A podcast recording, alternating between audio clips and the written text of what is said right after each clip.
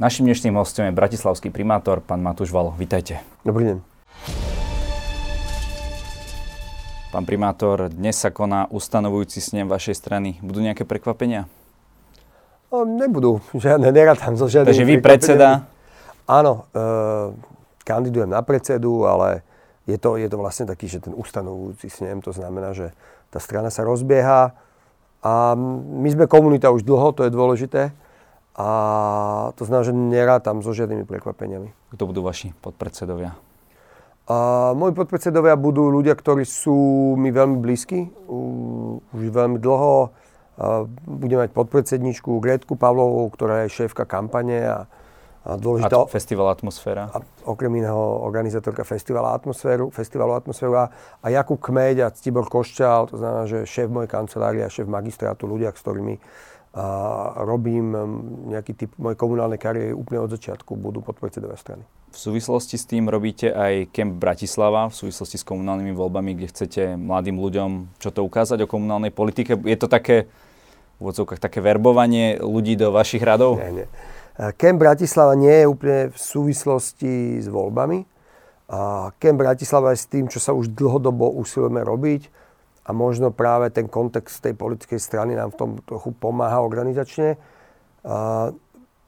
To, čo sa usilujeme robiť, nie je politická strana. Ja som nikdy netúžil byť predsedom politickej strany, ani som to nemal v hlave. Boli sme k tomu tak donútení, kvôli tomu, že vlastne na to, aby naši kandidáti boli identifikovateľní na volebných lístkoch, musíme, musíme mať takúto formu a preto sme tú stranu založili a poctivo sme si vyzberali 12 000 podpisov ale my z toho mm, v podstate tej nutnosti robíme dobrú vec a bereme to ako rámec na, na, na tej našej komunity, ktorú budujeme veľmi dlho a Camp Bratislava je súčasťou možno rozširovania tejto komunity.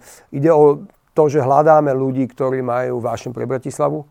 Áno, a aj vášen pre veci verejné. Nemusí to byť iba komunálna politika, môže to byť veľká politika, ale nám ide o to, aby sme dali možnosť uh, nejakým spôsobom otvorili cestu k uvažovaniu o veciach verejným mladým ľuďom, najmä mladým ľuďom. O tom je Camp Bratislava.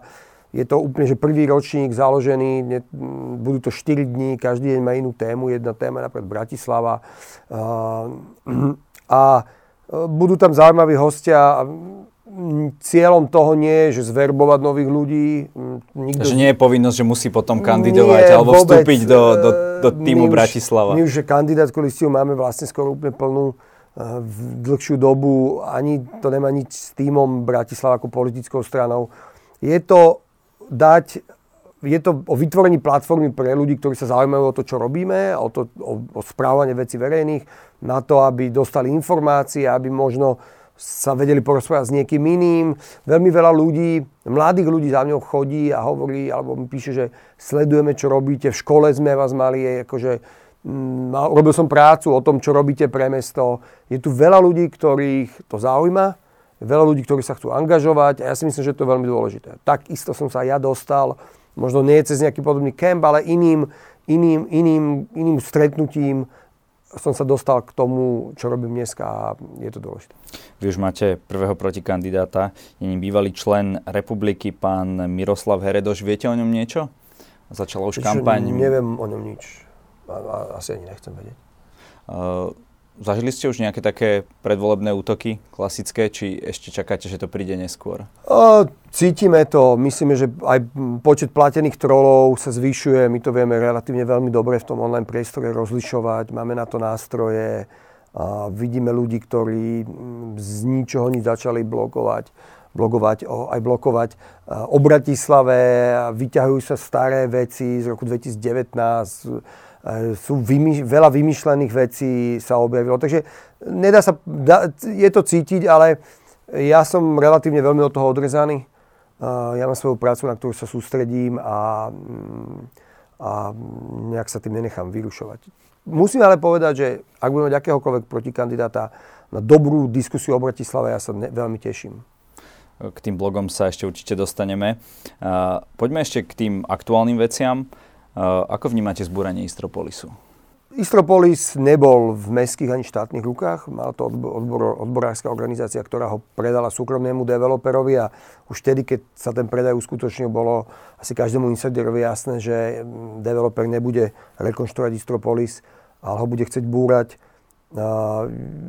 Je veľmi, sú viaceré budovy, za ktoré sa oplatí bojovať. Aj z čia socializmu, veľmi kvalitné veci Samozrejme, historické kultúrne pamiatky sú veľmi dôležité a, celý industriál, možno konca 19. storočia v Bratislave bol v podstate zničený a to sú budovy, za ktoré sa naozaj oplatí bojovať. Pre mňa aj ako architekta budova Istropolisu nebola v tejto kategórii. Aký máte názor na možnosť výstavby Národného kultúrneho a kongresového centra? Potrebuje takéto niečo Bratislava? Malo by to byť možno na tom mieste?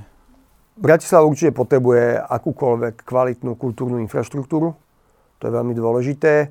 Nemáme PKO.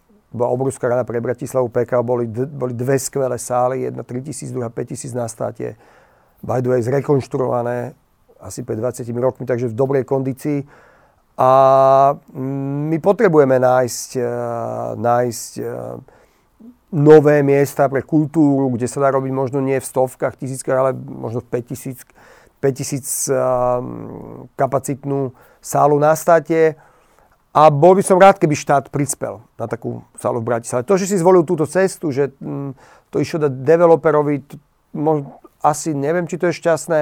My potrebujeme peniaze na doplnenie kultúrnej infraštruktúry v Bratislave a my tiež chystáme, chystáme architektonickú súťaž na nové, ako keby PKO, a máme vytipované miesto, budú to Zlaté piesky, to je náš posledný typ, kde je všetko potrebné na to, aby to, bolo, aby to bola kvalitná stavba, ktorá bude ľuďom robiť radosť a nikomu nebude robiť vrázky na tvári. A každé euro investované do fyzického priestoru pre kultúru sa nášmu mestu veľmi vráti. Takže No ide o to, že Bratislava nemá zrejme takýto reprezentatívny uh, kongresový priestor. Vieme, neviem, či ste boli niekedy na Globseku, že aké je to tam uh, narvané. Nie sú tie priestory, aj keď samozrejme v luxusnom hoteli. Neviem, či je to úplne ideálne na tie rokovania štátnikov. A... Mojou úlohou nie je ako keby riešiť kongresy v Bratislave. To je akože nejaký typ. Ale nie je to niečo také, čo dodáva nejaký punc tomu mestu, predsa len píše sa o ňom vo svete a tak ďalej? Tak neviem, či by som chcel, aby Bratislava bola známa tým, že sú dobré kongresy. Není to úplne... Ja mne záleží na tom, aby Bratislava bola známa a najmä medzi svojimi obyvateľmi tým, že to je kvalitné, pekné mesto. A ja tú kongresovú sálu vnímam ako príležitosť pre kultúru v Bratislave, lebo ten kongres tam nebude každý deň. A pevne verím, že to má byť kultúrne centrum okrem iného. A nech je tam ten kongres, nech to živí, je to celé v poriadku. Chcem povedať, že prečo možno som chladný trochu k tomuto typu biznisu, Bratislave, pretože napríklad na rozdiel iných miest Bratislava nemá z toho žiadne peniaze. Keď tu bude x kongresov a možno x prespatí v hoteloch, tak máme z toho veľmi málo. Ten daňový mix hovorí o tom, že akýkoľvek podnikateľ v Bratislave, akokoľvek sa mu darí, Bratislava z toho nemá peniaze. To znamená, že to je na rozdiel od iných miest, kde, Bratisl- eh, kde mesta majú peniaze. Vy ste zahraničných. My z zahraničných miest, áno, pardon. Zostaňme ešte v, v tej oblasti. Čo bude s filiálkou a starou tržnicou? Aké sú tam plány? Stará tržnica, mm, myslíte nová tržnica? No na Trnavskom. To je nová tržnica.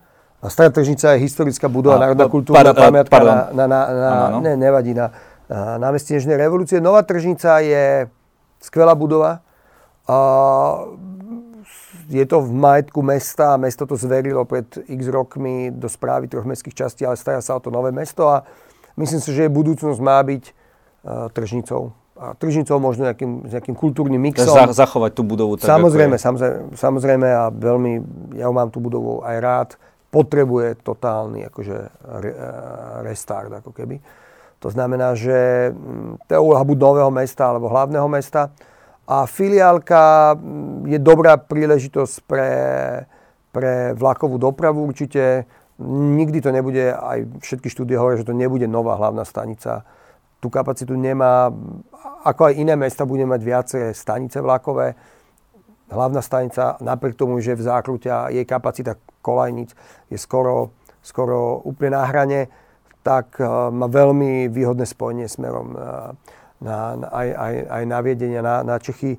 A filiálka by bola, bola skvelé doplnenie tomu, aby sa ľudia viacej alebo lepšie vlakom dostali viac do centra. Takže. Uh-huh.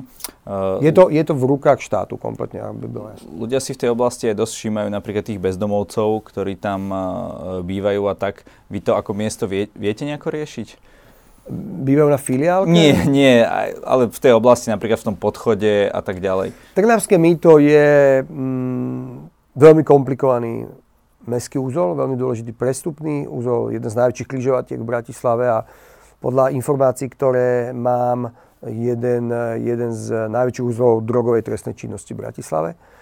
Uh, je tam zrekonštruovaný podchod, to je dobrá vec. Uh, my sme zrekonštruovali jednu veľkú časť priestoru pred starou tržnicou, nasadili sme tam stromy, ľudia tam čakali v tieni lampy. Videl som takú fotku, že bola lampa a v lete ľudia stali v rade v tieni tej lampy, lebo prístrežky zástavok boli plné a dneska sa tam môžu normálne civilizovane si sadnúť a čakať v tieni stromov. Samozrejme, že je to zóna, kde sa zdržiava aj veľa ľudí bezdomová. My máme terénny tým, ktorý, ich, ktorý je s nimi v kontakte.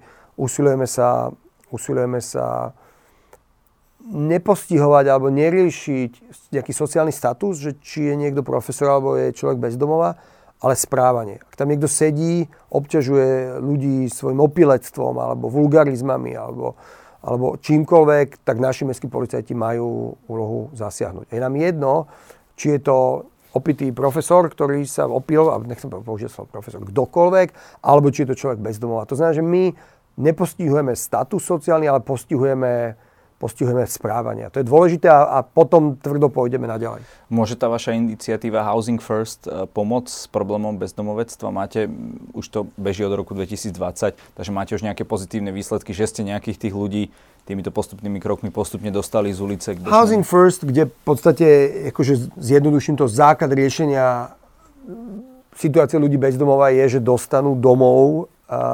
Je overená vec, najmä v severských krajoch, a je to určite funkčná vec, ak by sme mali dostatok bytov. K tomu sledujeme. Jedno z mojich veľkých úloh je e, pre Bratislavu získať viacej nájomné, nájomného bývania. Máme plány, ktoré plníme. Dneska je schválený zákon aj o štátnych nájomných bytoch. Tiež je to vec, ktorou sa budeme zaoberať. A právo na bývanie a bývanie je jedno zo základných potrieb našich ľudských.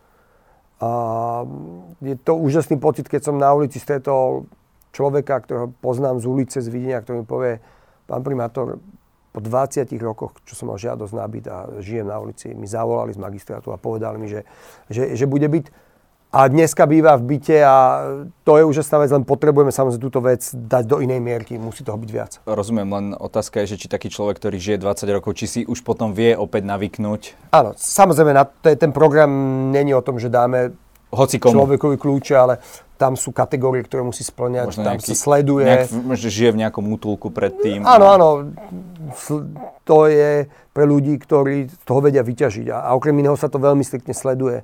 To znamená, že aj aké, ako, ako sa ďalej chová, ako sa chová k tomu bytu, ako sa chová k susedom, či tie návyky na, na zaradenie sa do, do normálneho ako keby do fungovania životného sa reštartovať alebo nie.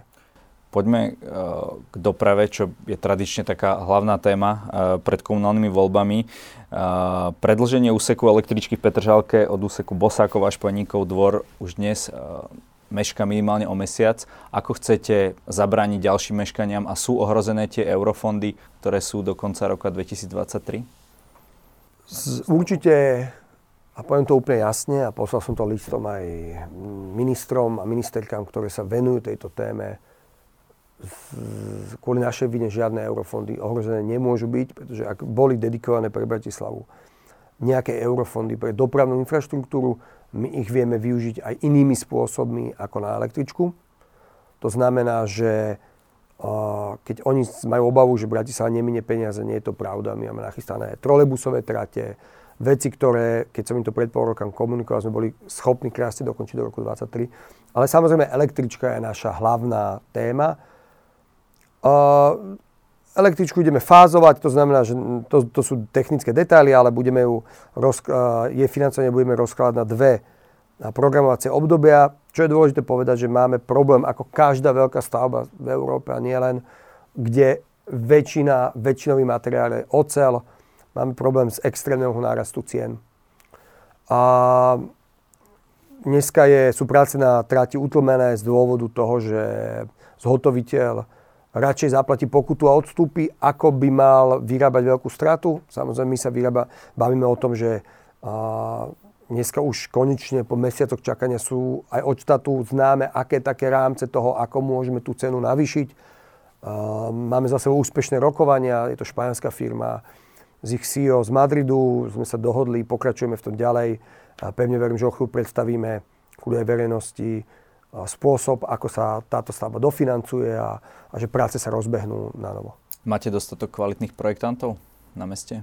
Tak my používame veľmi veľa, uh, teraz keď sa bavíme o architektoch, používame veľmi veľa architektov z externého prostredia, robíme veľmi veľa súťaží.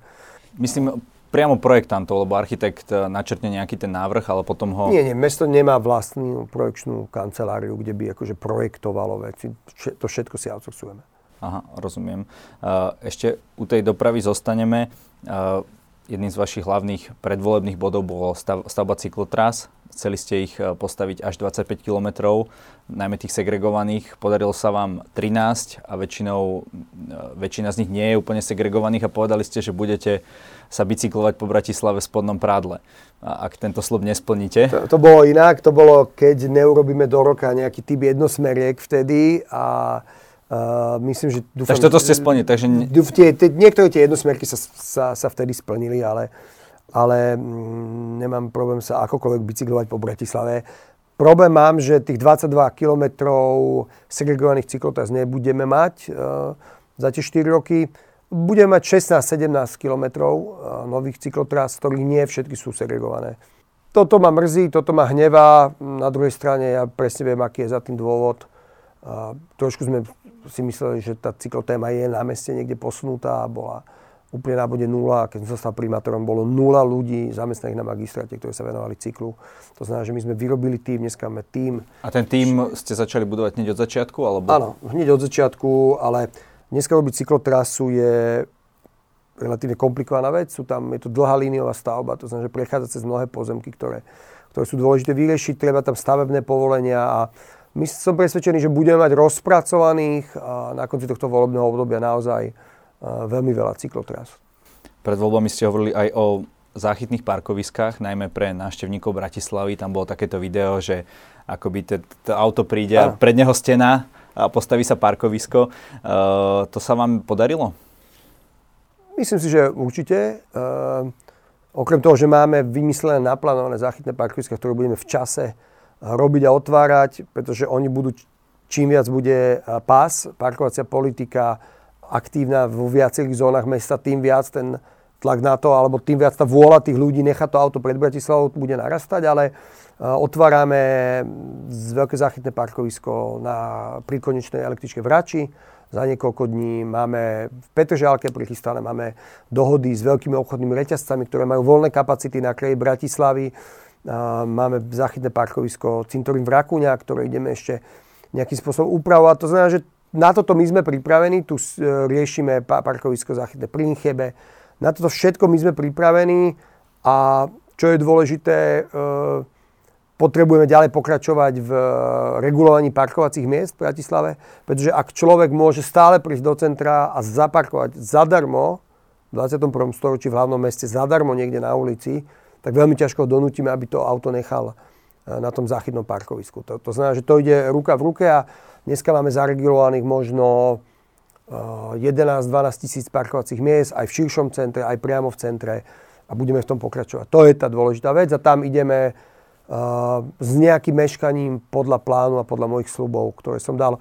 Pred voľbami nie sú to sluby, na ktoré sa ľudia tešia. Je to veľmi m, politicky ťažká, nepríjemná vec, ale ideme do toho, lebo je to dobre pre naše mesto. No a bude tam nejaká tá časová súslednosť, že najskôr budú tie záchytné parkoviska, až potom sa to kompletne zreguluje to mesto, že bude mať ten návštevník Bratislavy, ktorých je, ktorých je veľa na dennej báze, naozaj, že sa, či sa nestane taká situácia, že nebude vedieť, kde zaparkovať. Centrum to už bude, bude dobre, To už bude dobre znamenie, keď, keď naše záchytné parkoviska budú plné, ale Ale... Tak som to nemyslel. Myslel som to tak, že ešte nebudú tie záchytné parkoviska hotové a centrum bude už zregulované. Myslím si, že na to samozrejme myslíme a že to bude, že to bude v poriadku. Bratislava stále bojuje s tým, že tu býva kopec ľudí, ktorí tu nie sú prihlásení na trvalý pobyt. Podarilo sa vám aj vďaka tejto parkovacej politike a vidíte nárast ľudí, ktorí si tu prihlasujú trvalý alebo dočasný pobyt? Tak my sme urobili veľkú kampaň, keď bolo ščítavanie obyvateľov. Po desiatich rokoch bol cenzus e, každých 10 rokov. Dopadol pre Bratislavu tak, že... 16 miliónov plus? 16 miliónov eur príde vďaka tomu každý rok do Bratislava navyše, čo je skvelá správa. 12 mestov, zvyšok mestskej časti. Takže náš cieľ sme splnili, ale aj sme sa na tom narobili. Čo ma mrzí, že si myslím, že to číslo není úplne presné. Som presvedčený, že dokonca trvalý pobyt má v Bratislave viac ako 500 tisíc ľudí. A, a vieme, že podľa dát od mobilných operátorov v Bratislave prespáva 600 e, tisíc ľudí. To znamená, že mm, budeme ďalej veľmi pozorne sledovať nárast a prírastok nových ľudí na trvalý pobyt a to je to, je to číslo, ktoré bude meniť aj to finálne číslo. Takže máte pocit, že, že to funguje, tá parkovacia politika, aby... No, tak zafungovala kampaň, zafungovala niekde aj parkovacia politika, ale opakujem, zatiaľ v parkovacej politike, ktorá musí nastúpať postupne, máme zregulovaných okolo 11 tisíc parkovacích miest. To znamená, že, že ešte potrebujeme sa viac rozrásť na to, aby sme väčší počet ľudí primeli k tomu, aby si dali trvalý pobyt. Prečítam vám súčasť blogu pána Gubča na portále IMBA o projekte Bratislava 2030. Na to, čo je najsilnejšou stránkou Bratislavy, čím chce byť známa a na čo sa bude zamerať, na to už Bratislava 2030 otvorene neodpoveda. Podobne ako iné plány, aj tento pravdepodobne skončí hlavne ako rámcový materiál pre čerpanie eurofondov. To je nakoniec jeho najdôležitejší účel. Vznik veľkej vízie v prvej polovici 21. storočia sa odkladá, ak jej víziou nie je ostať absolútne priemerným a prehľadnutelným mestom v rámci Strednej Európy. Čo vy na to? Nič. Neviem, prečo sa na slova pána Gubča komentovať. Myslím si, že to nie je správne pochopenie tohto materiálu. Myslím si, že to je pohľad, ktorý je príliš teoretický. Bratislava 2030 je 8 rokov. My sme nevyrábali nejakú obrovskú víziu nášho mesta. My dávame cieľ aj s ukazovateľmi na to, kam sa na, me, naše mesto má posunúť za 8 rokov a myslím si, že ten materiál je veľmi dobrý a takisto ako pri pláne Bratislava to bude materiál, ktorým sa budeme riadiť. Tu ide o to, nechajme teda e, názory e, pána Gubča, ale aby to aj možno tak ľudia vedeli, že akým mestom vlastne chce tá Bratislava byť to je veľmi dôležité. Preto sme sa aj veľa bavili s ľuďmi. Ten COVID to samozrejme akúkoľvek participáciu skomplikoval, ale veľmi, veľmi sa ľudia naučili chodiť do online priestoru a na, na stretu, stretnutia na, kvôli mestským veciam, čo ma teší. A mm, my sme mali dlhodobo podtext alebo taký podtitul tohto materiálu, že Bratislava mesto všetkých. To je strašne dôležitá vec, aj keď sme to predtým uplatňovali hlavne v sociálnej oblasti, de facto to je ale vec, ktorá je dôležitá. Dneska tam sú viaceré kategórie, ale, ale keď si zoberieme to, to Bratislava mesto všetkých a skúsime to rozobrať, tak je to určitá vízia mesta, ktoré nejakým spôsobom reaguje aj na svoju historickú, alebo historickú krivdu, ktorá sa tu udiala. Bratislava bola kedysi mesto štyroch jazykov. Či krásnu knihu o tom vydal profesor Tancer, kde sa jasne definoval alebo jasne ukazuje, ako naozaj na spomienke starých Bratislavčanov to mesto bolo naozaj Slovenčina, Nemčina, Maďarčina a, a, a Jidiš. To znamená, že mm, aj vďaka socializmu, aj vďaka politickým turbulenciám, ktoré na, ktorým naše mesto prešlo a prešlo naozaj veľkými turbulenciami, tak e, sa vytratila táto taká ako nejaká multikulturálnosť, alebo teda to spolužitie, ktoré bolo niekedy dobré a niekedy zlé ako normálne spolužitia a práve preto hovoríme Bratislava mesto všetkých a dneska to transformujeme do novej formy. A to je, že Bratislava mesto všetkých, ktorí v nej chcú žiť. To znamená, že ja chcem, aby sa tu cítil dobre človek, ktorý jazdí na tom bicykli. Ale nebudem hovoriť, že ten, kto používa auto, že je nepriateľ. Naopak skúsim mu dať jasné pravidlá a príjemné fungovanie aj na aute. Chcem, aby ľudia, ktorí uh, sa boja psov, ale ktorí milujú psov, našli kľud v našom meste a práve tieto dve napríklad komunity alebo skupiny ľudí sú často v konflikte. Tak ako sú v konflikte ľudia, ktorí, ktorí mm, chcú bezpečne jazdiť na chodníku e, alebo byť na chodníku, napríklad s kočíkom a ľudia, ktorí potrebujú v danej sekunde zaparkovať. To znamená, že to je iba príklad mnohých záujmov, komunít, skupín ľudí, ktorí sa v Bratislave odohrávajú ako v každom inom meste. Našim cieľom je nájsť dobré pravidlá, férové, ale prísne pravidlá, ktoré vieme vyžadovať od tých ľudí na to, aby sa v tom meste cítil každý ako doma a to je taký ten dážnik toho, čo robíme. Ale v momente, keď si to rozoberieme, tak ideme do sociálnych vecí, kde máme konkrétne opatrenia, konkrétne ukazovatele. Zeleň, konkrétne opatrenia a ukazovatele, že z toho materiálu mne je jasné, že čo chce mesto urobiť a ako to má vyzerať. A to nie je len, že to, keď poviem Bratislava mesto všetkých, to je len ako keby dážnik toho, kde všetky naše politiky a všetky veci, ktoré robíme, majú smerovať. Ale ten materiál aj dnes je zverejnený na web stránke Bratislava 2030 a na tom som veľmi trval a bez toho my sa nevieme hýbať. Má konkrétne úlohy s konkrétnymi opatreniami, to je dôležité.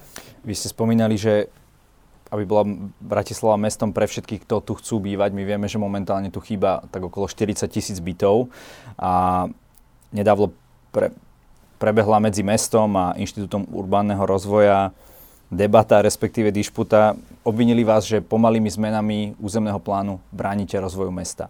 Tak e, akým spôsobom chcete zmeniť územný plán a umožniť tak, aby sa tieto byty pre tých, ktorí tu chcú bývať, mohli postaviť? Ja sa vždycky zabávam na ten, tomto narratíve developerov, ktorý, ktorým zrazu záleží na meste, ale v skutočnosti je také, že im záleží najmä na to, aby mohli produkovať čím viac metrov štvorcových a tým pádom zisk vždy, keď príde na tú cenu za ten meter štvorcový, e, ktorým predávajú svoje byty, tak zrazu zabudajú na tých bratislavčanov, ktorí oni chcú rýchlo priniesť dobré byty a, a dávajú tam maximálne ceny, ktoré sú úplne ustrelené.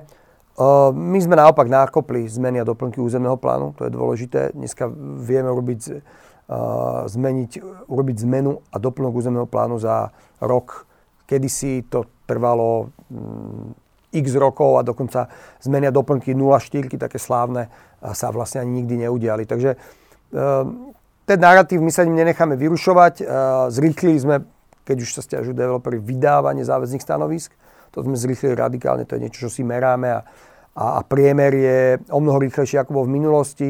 Na druhej strane vyžadujeme od nich, aby jednoducho pravidlá, ktoré naše mesto má, niektoré sú správne a dobré, niektoré sa pokúšame zmeniť, lebo už sú trošku zastaralé, ale aby sme ich, aby ich dodržovali. To znamená, že od prvého dňa sme povedali a trváme na tom, že keď niekto príde a prezentuje mi, že uh, byty, ktoré vyzerajú ako byty, a sú to pivnice, v celej budove sú iba pivnice a tvári sa, pretože sú to pivnice, tak ja mu to proste neverím a viem, že tam má byty a keď mu nevychádzajú koeficienty, tak mu to neschválime. Keď sa niekto tvári, že apartmány, ku ktorým potrebujú menej parkovacích miest a de facto by tam nemôžete mať trvalý pobyt, sú byty, tak ja mu poviem, nie, to je iná funkcia. E, teda, že oni tvrdia, že to je ako keby občianská vybavenosť, ale potom to predávajú ako byty. A milión týchto vecí, niekedy to až úsmevné, že mám normálny bytový dom, v ktorom sú normálne zariadené byty, je tam napísané, že to kancelária. A my vieme, že v momente, keď to opustí náš stolik, oni to jednoducho budú predávať ako byty. A proste treba dodržovať pravidla. To je všetko, čo chceme. A naopak sme pripravili zmeny a doplnky, ktoré pomáhajú developerom v tom, že im pomáhame za nejaký typ ich spätnej väzby k mestu, že do, dostaneme od nich za to nejaké byty, uh, že im pomáhame meniť niektoré kódy územného plánu, ktoré sú jednoducho zastaralé, môžeme povedať aj konkrétne kto. OK, ale toto, čo ste povedali na konci, nepredraží to tie byty pre tých ľudí, ktorí si ich potom kúpia ešte viac, lebo oni to budú musieť zakalkulovať do tej ceny. Samozrejme, my chceme, jasné, my chceme, aby to oni jednoducho kalkulovali zo svojho zisku, ktorý je, ktorý je veľmi veľký ale my im dovolíme stavať viac bytov. Vďaka tomu sa sa postaví viac bytov, ale niektoré byty ostanú pre všetkých. To znamená, že budú majetkom mesta a budú ich použiť tí ľudia, ktorí, ktorí nevedia si nejakým spôsobom ten byt e, alebo to bývanie získať.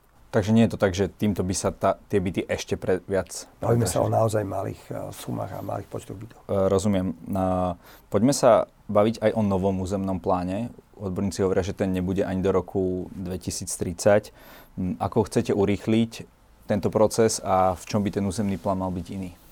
Uh, územný plán má svoju zákonom danú štruktúru a nielen štruktúru, ale štruktúru prípravy, ktorá trvá roky. To znamená, že my na ňom od prvého dňa na, no, na dokumentoch, ktoré sú nutné pre tvorbu nového územného plánu, robíme. Sme veľmi v úzkom kontakte s Prahou, ktorá po 12 rokoch je tesne pred, je niekoľko mesiacov pred hlasovaním o finálnom hlasovaní o novom územnom pláne. Veľmi skvelé to komunikuje s verejnosťou a veľmi dobre to robia. Trvalo im to 12 rokov. A, a my sa bavíme na interných stretnutiach o tom koncepte územného plánu. Je to komplikovaná vec. Praha to má a to je niečo, ku čomu vzhliadam. Už nie iba o funkč- funkciách v území, to znamená, že máte gro územného plánu, že sú nejaké čísla, ktoré hovoria, tu môže byť bývanie, tu môže byť výroba, tu môže byť občianská vybavenosť, ale o, uh, Praha to rozdelila uh, ten územný plán na celky, ktoré sa viažú k fyzickej realite alebo v tej podstate toho územia. To znamená, že keď máte sídlisko, tak to má nejakú, nejaký celok a vedľa toho, keď je mm, zelený porez alebo park, to má nejakú, nejaký svoj kód a vlastne oni idú o mnoho, podľa mňa, lepším a modernejším spôsobom k regulácii toho územia. A možno som to teraz príliš zjednodušil, ale tá debata nás čaká v nasledujúcich mesiacoch. Aký bude vlastne koncept toho územného plánu? Kedy by mohol byť hotový výhľadovo? vyhľadovo ja tam, že 8 rokov. Na to sme ale urobili to, 8 rokov a to není, že niekto mešká, alebo na to sú akože...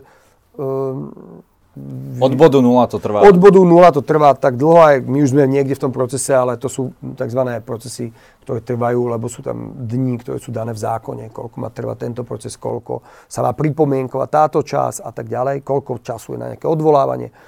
Čo je dôležité, je ale povedať, že práve zmeny a doplnky, ktoré sme naštartovali úplne iným spôsobom, uh, uh, tak, uh, tak tie sú cesta k tomu, aby sa modernizoval postupne tento plán.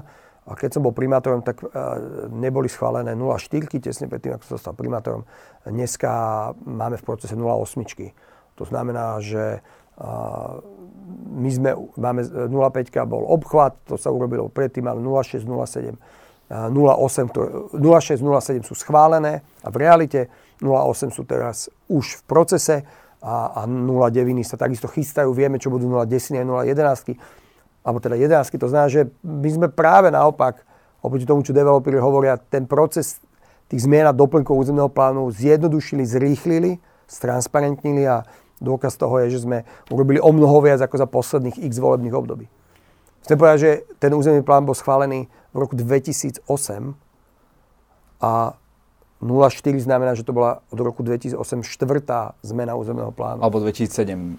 2008. Mm-hmm. To znamená, že, že to iba ukazuje, že aké tempo sme týmto dôležitým zmenám dali. Aj vy ste spomínali e, zmenu stavebného zákona. Tam hrozí, že práve tie záväzné stanoviská nebude vydávať magistrát, ale e, mestské časti. Chcete proti tomu to nejako bojovať? Ste na to pripravení? Alebo... E, túto hrozbu sme odvrátili. Dneska to štát v zákone určil tak, že sa táto vec určí v zákone o Bratislave a my aktívne ďalej vysvetľujeme, bola by katastrofa, keby záväzne stanovisko, ktoré doteraz vydávalo mesto, vydávali mestské časti. Každý, kto to chce, myslím, že a je to len malá skupina ľudí s nejakými záujmami, um, ukazuje, že nie celkom rozumie, ako to mesto funguje. Všade, v každé mesto v zahraničí získava viac a viac väčšiu nejakú schopnosť regulovať väčšie územie okolo seba, pretože to mesto je jeden celok. Už dneska, keď hovoríme iba o Bratislave, už aj to je pase. Dneska by sme mali hovoriť... Nejaká municipalita. Presne tak, o nejakom municipálnom území, tak ako to je všade zahraničí. A keď sa bavíme, že tie rozhodnutia sa nebudú zväčšovať, ale naopak zmenšovať, tak to je úplný nezmysel, pretože v akejkoľvek mestskej časti môže vyrásť obrovský komplex bytový alebo akýkoľvek, ktorý ale ne, neurčuje iba život tej mestskej časti, naopak určuje život vo všetkých ostatných mestských častiach a v celom meste a tam má byť jeden centrálny orgán, ktorý vie posúdiť, či je to správne alebo nie. A preto si myslím, že záväzné stanoviska má vydali hlavné mesto, ale ak by a bola veľké úsilie poslancov, myslím, že z Olano najmä, aby magistrát nemal tú schopnosť vydávať záväzné stanoviska, mesto Bratislava ako magistrát by stratilo absolútne možnosť hovoriť do uh, fyzického rozvoja nášho mesta, čo pokladám za absolútne škandalozne, že to vôbec niekomu napadlo. Uh, nebolo by riešením zrušiť mestské časti? Nie, mestské časti sú treba si povedať, že máme mestské časti, ktoré boli obce mm, a v 60 70 rokoch sa stali súčasťou Bratislavy, majú svoju tradíciu, majú svoju hrdosť. E, je to skvelá vec. Bratislava je zaujímavá, ako aj mnohé iné mesta, ale Bratislava naozaj veľmi to rozmanitosťou, že máte to centrum starého mesta, akože staré uhorské mesto, alebo v podstate stredoveké mesto, a potom idete kúsok ďalej a máte normálne, že obec pri Dunaji bývalú, hej, ktorá naozaj má charakter obce a celé to je Bratislava, celé to má mnohé záujmy, presne zase to platí, že Bratislava mesto všetkých. Myslím si, že cesta je zadefinovať o mnoho presnejšie a, právomoci a, a úlohy, kompetencie, ktoré má magistrát a mestské časti a ja sa netajím tým aj v diskusiách mnohých s našimi starostami, ktorých si veľmi vážim a, a, a vážim tú spoluprácu, ktorú máme pre našich obyvateľov a tak im to hovorím, že Bratislava má mať väčšie kompetencie ako keby oproti mestským častiam. Poďme ešte k správe hlavného kontrolóra ohľadom e, Metropolitného inštitútu Bratislava. Tam zistil niekoľko závažných zistení týkajúcich sa napríklad účtovníctva, porušenia zákona DPH, zákonníka práce a tak ďalej a tak ďalej. Ako na to reagujete, čo s tým budete robiť? Neviem, či vy viete, že ktoré sú to konkrétne zistenia, ale ja ich teda akože viem relatívne presne a sú to zistenia, sú to detské chyby začínajúcej organizácie. Sú to veci, ktoré ktoré veľká časť týchto vecí boli technické veci, ktoré proste boli zavinené aj iným názor našej sekcie financií a kontrolóra. Mm, sú to veci, ktoré nijak ne, ne, neohrožili žiadne verejné prostriedky, čo je pre mňa dôležité, ani nijak. Pri, pri takej organizácii ako magistrát môžu nastať, že sa niečo sa zaučtuje, alebo niečo, niekde sa niečo nesplní podľa toho, ako vydalo nejakú metodickú príručku ministerstvo financí pred troma rokmi. A na to je kontrolor, aby, aby vrátil tú organizáciu späť, e, späť do, e, na, na, na správnu kolaj a myslím si, že mnohé z tých vecí už sú dneska opravené. Nebojte sa, mám tu niečo aj konkrétne vypísané, ale ano. Iba jednu, iba, iba jednu uh-huh. uh, že nepredchádzala vzniku tohto inštitútu žiadna analýza alebo štúdia, ktorá by ukázala, že vytvorením takéhoto inštitútu by sa potom ušetrili verejné peniaze tým, že by sa znížil uh, počet outsourcovaných služieb, ktoré potom mesto si musí... Rozumiem tomu, je to nejaký typ názoru. My sme tú analýzu mali, my sme presne veľmi dobre vedeli, ako bol to môj volebný program, takže možno ju nerobilo mesto, lebo bývalí primátori nerozumeli vôbec, že takýto inštitút, ktorý má asi každé seriózne mesto v Európe, väčšie je nutný a, a ja som presvedčený, že a to vidíme na tých výsledkoch, že my bez skvelá organizácia dobe, že ju máme. Myslím, že nikto to nespochybňuje už dneska. Spomínali ste tie blogy, e, tak pán Greguš e, v blogu Presme píše, že e, počet zamestnancov narastol z pôvodných 600 v 2018 na, na 1000 v 2022. Je to pravda a čím to vlastne vysvetľujete? Poprvé, to není úplne pravda. Mm, myslím, že Bratislava nemá dneska tisíc zamestnancov. To 990. Myslím, že je dneska okolo 900 zamestnancov, čo je pravda, že narastol počet zamestnancov magistrátu. A je to taká tá obľúbená téma, že chyťme, prechyťme toho politika na tom, že má viac ľudí zamestnaných vo svojom ministerstve alebo na magistráte, alebo nebodaj, že im dáva odmeny, nebodaj, že im zvýšil platy, no fuj. Tak ja si myslím úplne opak. A tá, tá politika mi nikdy nešla, to znamená, že ja vždy tvrdím to, čo si myslím, že je správne. A keď som sa stal primátorom, okrem toho, že som našiel na stole analýzu, a, ktorú robil predchádzajúce vedenie o nejaký personálny audit, ktorý hovoril, že magistrát je výrazne ľudsky poddimenzovaný. A našiel som kopec skvelých ľudí, ktorí boli ubití, uh, ubití spismi a počtom práce a počtom pečiatok, ktoré musia vyriešiť za deň až do takého spôsobu, že im to bolo úplne jedno. To znamená, že mm, ten servis, ktorý dostávali Bratislavčania napríklad, že niečo potrebovali urobiť, bol, bol o mnoho horší, ako je teraz. A, a ešte je tu ďalší faktor, keď si zoberieme, že Bratislava je dneska mesto skoro s nulovou nezamestnanosťou a v akomkoľvek banke alebo u mobilného operátora máte, aj keď ste v strednom manažmente, v podstate veľmi dobré podmienky a veľmi dobrý plat, je jasné, že bol problém zamestnať kvalitných ľudí. Ak chceme, aby naši ľudia dostali kvalitný servis a to portfólio tých servisov, ktoré Bratislava dáva ľuďom, je šialené. My máme zoo, ale máme aj olo. To sú tak dve vzdialené veci a medzi tým máme chodníky, cesty, zimnú údržbu, e, ľudí bez domova, 1200 ľudí v seniorských domoch. Proste obrovské portfólio služieb, ktoré dávame, my potrebujeme mať dobrý tím, ktorý je spokojný, má aspoň priemerný, alebo nie úplne podpriemerný, ale plat, má nejaké možno aj odmeny, je o nich postarané a majú robotu, ktorú vedia, že aj keď budú makať, že ju dokážu stihnúť urobiť v nejakom čase. To je základ každej organizácie. Ak to tak nebude, Môžeme, môžeme sa tváriť, že mám, znižil som platy na magistráte a mám tam málo ľudí, ale ľudia proste fakt je, budú dostávať zlý servis. To znamená, že ja si volím prvú šancu, nevadí mi, že je tam viac ľudí, vážim Len si... to je výrazný náraz. Až, až... A ešte, som, ešte to iba dopoviem. Áno, je to náraz, ale poďme si aj, prečo to je výrazný náraz. Lebo sme napríklad založili komunálny podnik. Bratislava šetrí obrovské peniaze a neviem ich naspávať, ale máme ich vykalkulované, kosenie, zimná údržba, polievanie, to sú všetko veci, ktoré keď robí náš komunálny podnik, tak šetríme 30-40%, dokonca 50% v niektorých položkách oproti tomu, keď nám robí subdodávateľ. A ten komunálny podnik mal pred mesiacom 107 ľudí a ďalej naberá.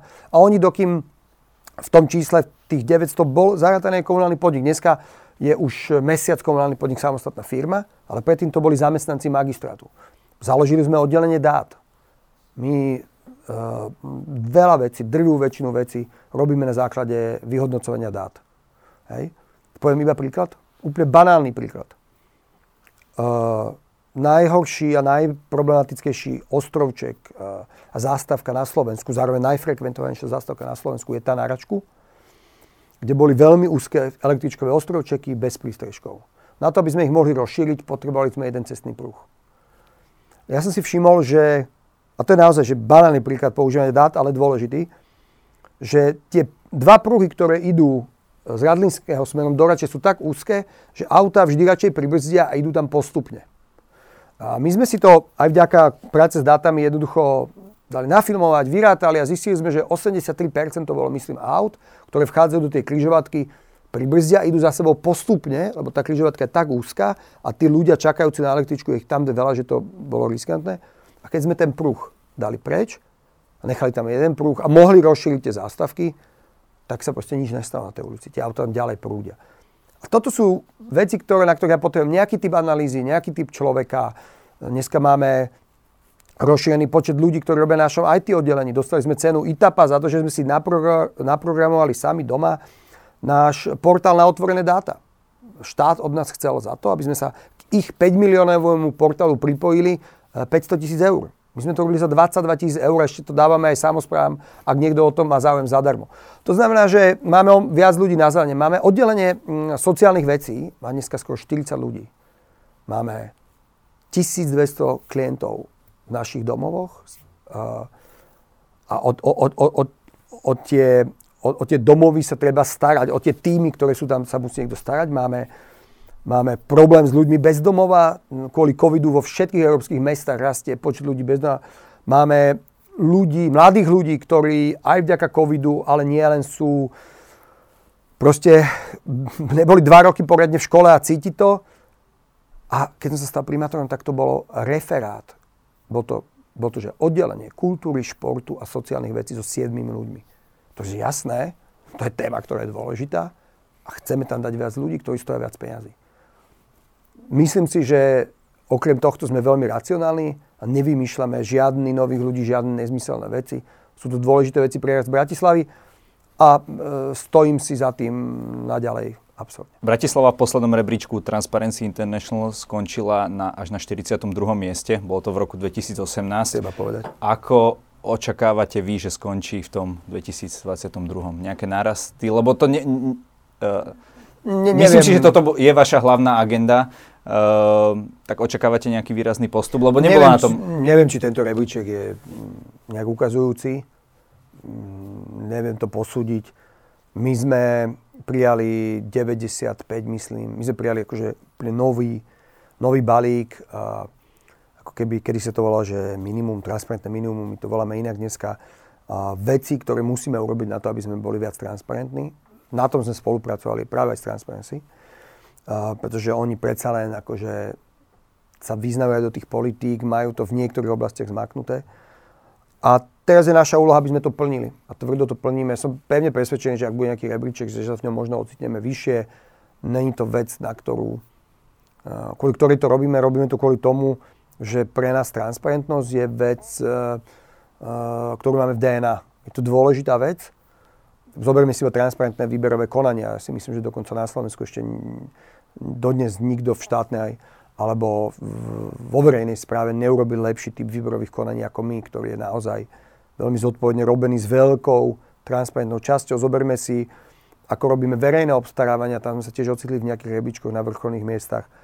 Eh, je to pre nás veľmi dôležitá vec a budeme pokračovať eh, na plné, plnou parou v tejto veci, akokoľvek sa v rebičku umyslíme. Uh Ďalšia vec, ktorá určite veľmi zaujíma občanov je bezpečnosť, najmä bezpečnosť centra. Vieme prípady napríklad e, bitky alebo e, ten zabitý Filipinec. E, vy ste... 2018. Áno, áno. Vy ste tam dali novú stanicu mestskej policie. Ukázalo sa to ako dobrý krok, zlepšila sa bezpečnosť v centre?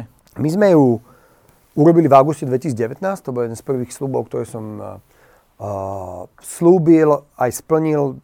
To je celkový koncept mestskej policie, s ktorým som prišiel ja po porade, teda, alebo prišli odborníci, je ten, že budeme mať viacero mest, stanic mestskej policie v rôznych mestských častiach. V lete, zase v auguste, otvárame priamo v Pentagone. Mestskú stanicu včera sa to rekonštruuje. Včera som sa bol pozrieť na rekonštrukcii a robíme to preto, lebo vieme, že tá na Dunajskej, na obchodnej zafungovala, potom otvoríme ďalšiu stanicu, myslím, že v Devinskej Vsi a postupne ideme.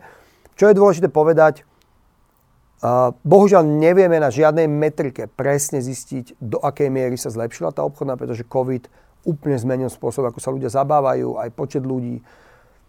Vieme to, že už leto 2019 bolo o mnoho lepšie ako akékoľvek leto predtým, napríklad podľa rôznych ukazovateľov vo zavolania sanitky alebo tak ďalej. Máme stanicu, ktorá je otvorená 24-7, je to bezpečný prístroj pre kohokoľvek, kto má v tom priestore problém. Ale hlavná, hlavná vec tej stanici je, že je tam kamerový systém a o mnoho sme zväčšili počet kamier v okolí, cez námestie SMP, koniec obchodnej, obidva konce, celá obchodná. A princíp je jednoduchý. Za kamerami sedí človek v noci, hliadky sú nachystané. V momente, keď sa niečo deje, ten človek za kamer, kamerami to vždy uvidí skoro ako ktorákoľvek hliadka. Mm, vydáva príkaz.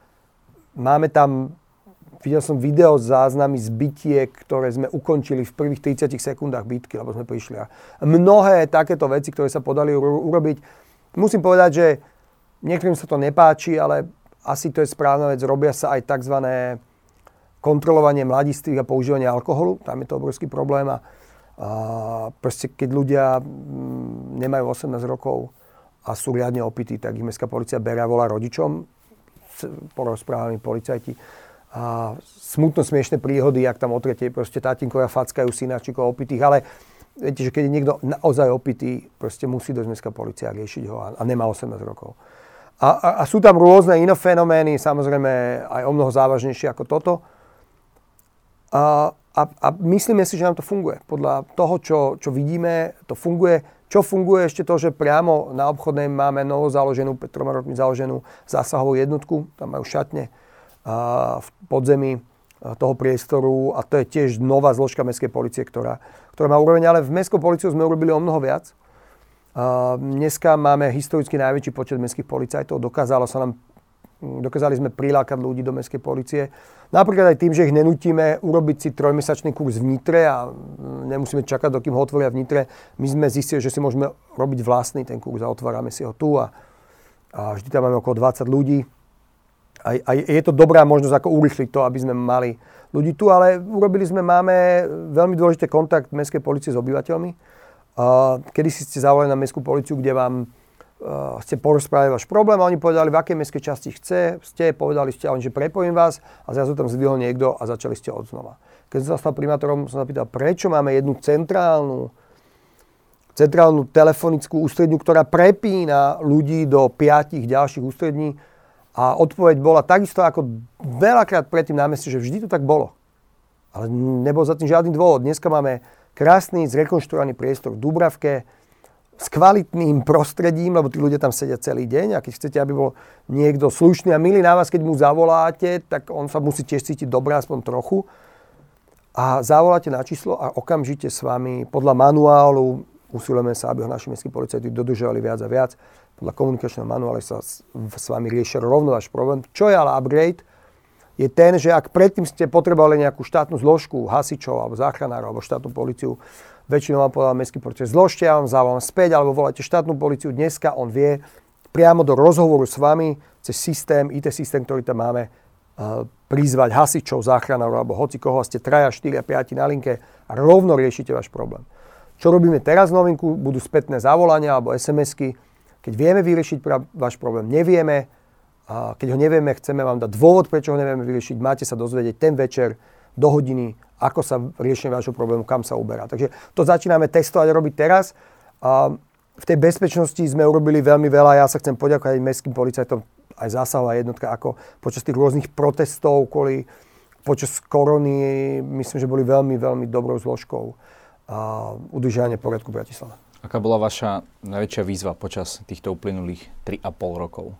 Moja najväčšia výzva je, aby ľudia videli, že nám na tom meste naozaj záleží a aby videli, že to mesto sa zlepšuje. A to vieme urobiť iba tak, že tie naše sluby a tie naše uh, návrhy, ktoré sme im ukazovali, s ktorými sme kandidovali my ako party, ako naša komunita, naozaj prineseme.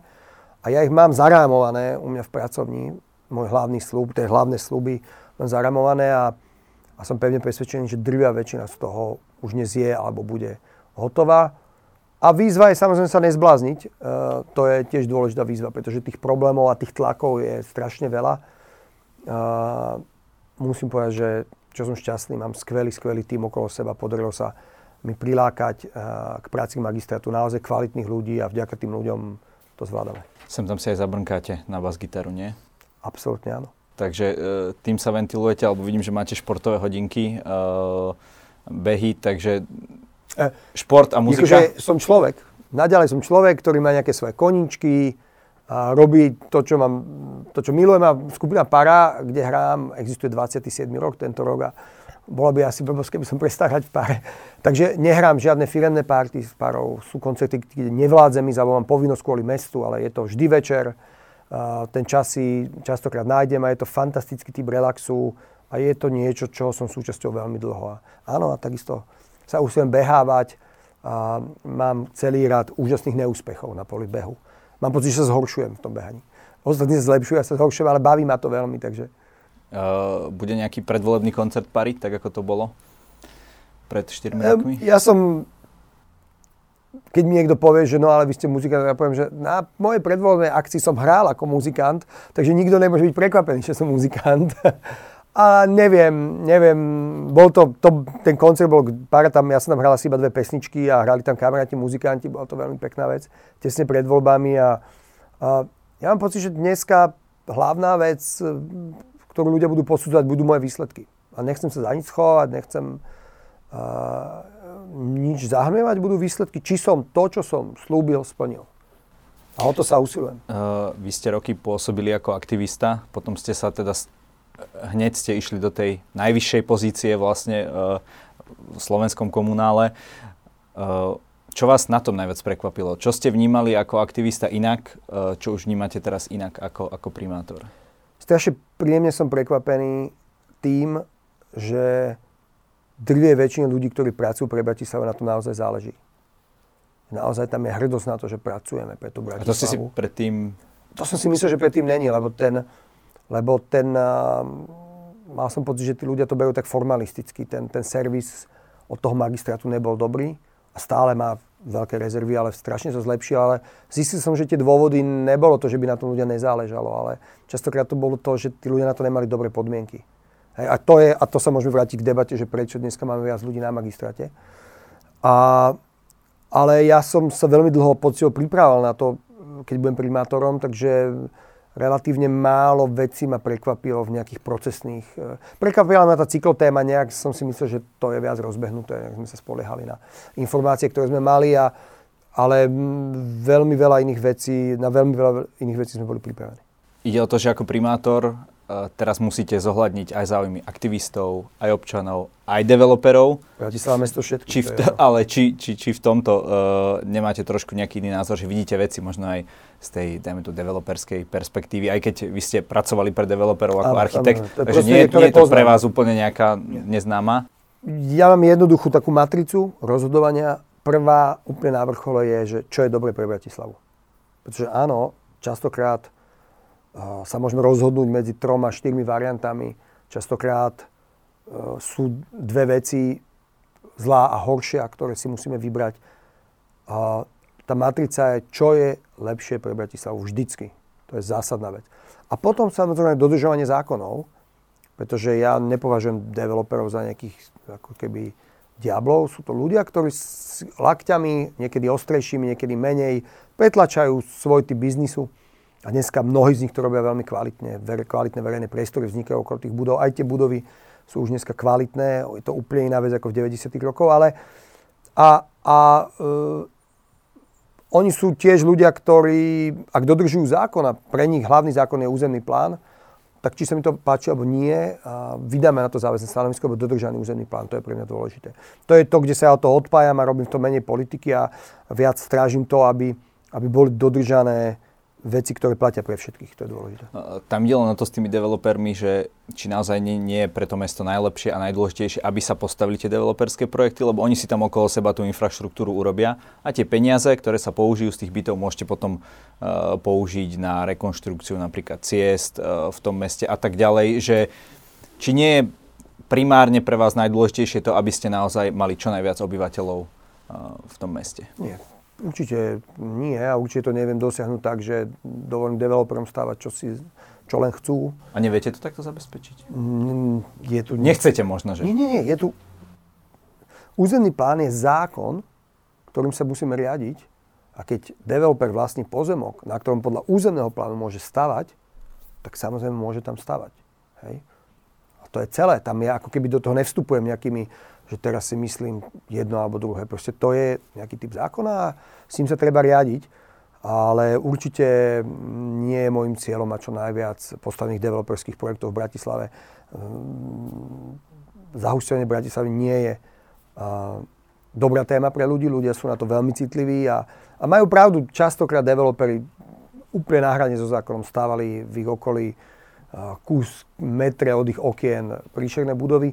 My sa usilujeme, aby to bolo fair. To znamená, že aby všetci, keď ten developer má právo postaviť tú budovu, tak ju samozrejme vydáme záväzné stanovisko. Keď ju nemá právo a obyvateľia v okolí, ktorí sa búria, majú pravdu, tak urobíme všetko preto, aby tam nelegálne nebola postavená nejaká stavba. Ale to vôbec není tá hlavná vec. Hlavná vec je priniesť našim obyvateľkám a obyvateľom čo najlepšiu kvalitu života. Aby sa čo najmenej stresovali kvôli mestu. Dneska veľmi postupujeme v elektronizácii všetkého. Keby štát už konečne robil mobilné ID, že ho máte v telefóne a nemusíte mať tú plechovú, tú umelhmotnú kartičku, ktorú nikto v podstate nechce mať, tak máme strašne veľa služieb, kvôli ktorým ľudia dneska nemusia prísť na magistrát. Chceme, aby sa cítili dobre vo verejnom priestore. Začali sme, máme o mnoho viac poriadku, lepšie upratovanie, ale aj kvalita verejného priestoru. Chceme, aby sa cítili bezpečnejšie, aby sme vytvorili prostredie na ich životy, ktoré v podstate nebudú riešiť, lebo sa v ňom budú cítiť dobre a nebude ich nejakým spôsobom rozčulovať. To je napríklad cieľ, ktorý je pre mňa dôležitý a mm, to je to, čo robí naše mesto lepším. Sú to veľké projekty a sú to ale drobné, malé projekty. Pán Valo, každý u nás na záver môže povedať to, čo sám chce. Nech sa páči. A myslím, že som hodinu rozprával to, čo chcem, ale poviem to. Bratislava je absolútne nádherné mesto a budem rád, keď kdokoľvek, kto ešte k nemu nemá vzťah, si ten vzťah nájde. A ja môžem iba slúbiť za nás a za tým, ktorý ju vedie, že urobíme všetko preto, aby sa tu všetkým obyvateľom žil ten najlepší a najkvalitnejší život. To znelo jak z volebného sloganu, ale... ale... Tak je pred voľbami. Áno. Ďakujem za rozhovor. Dovidenia.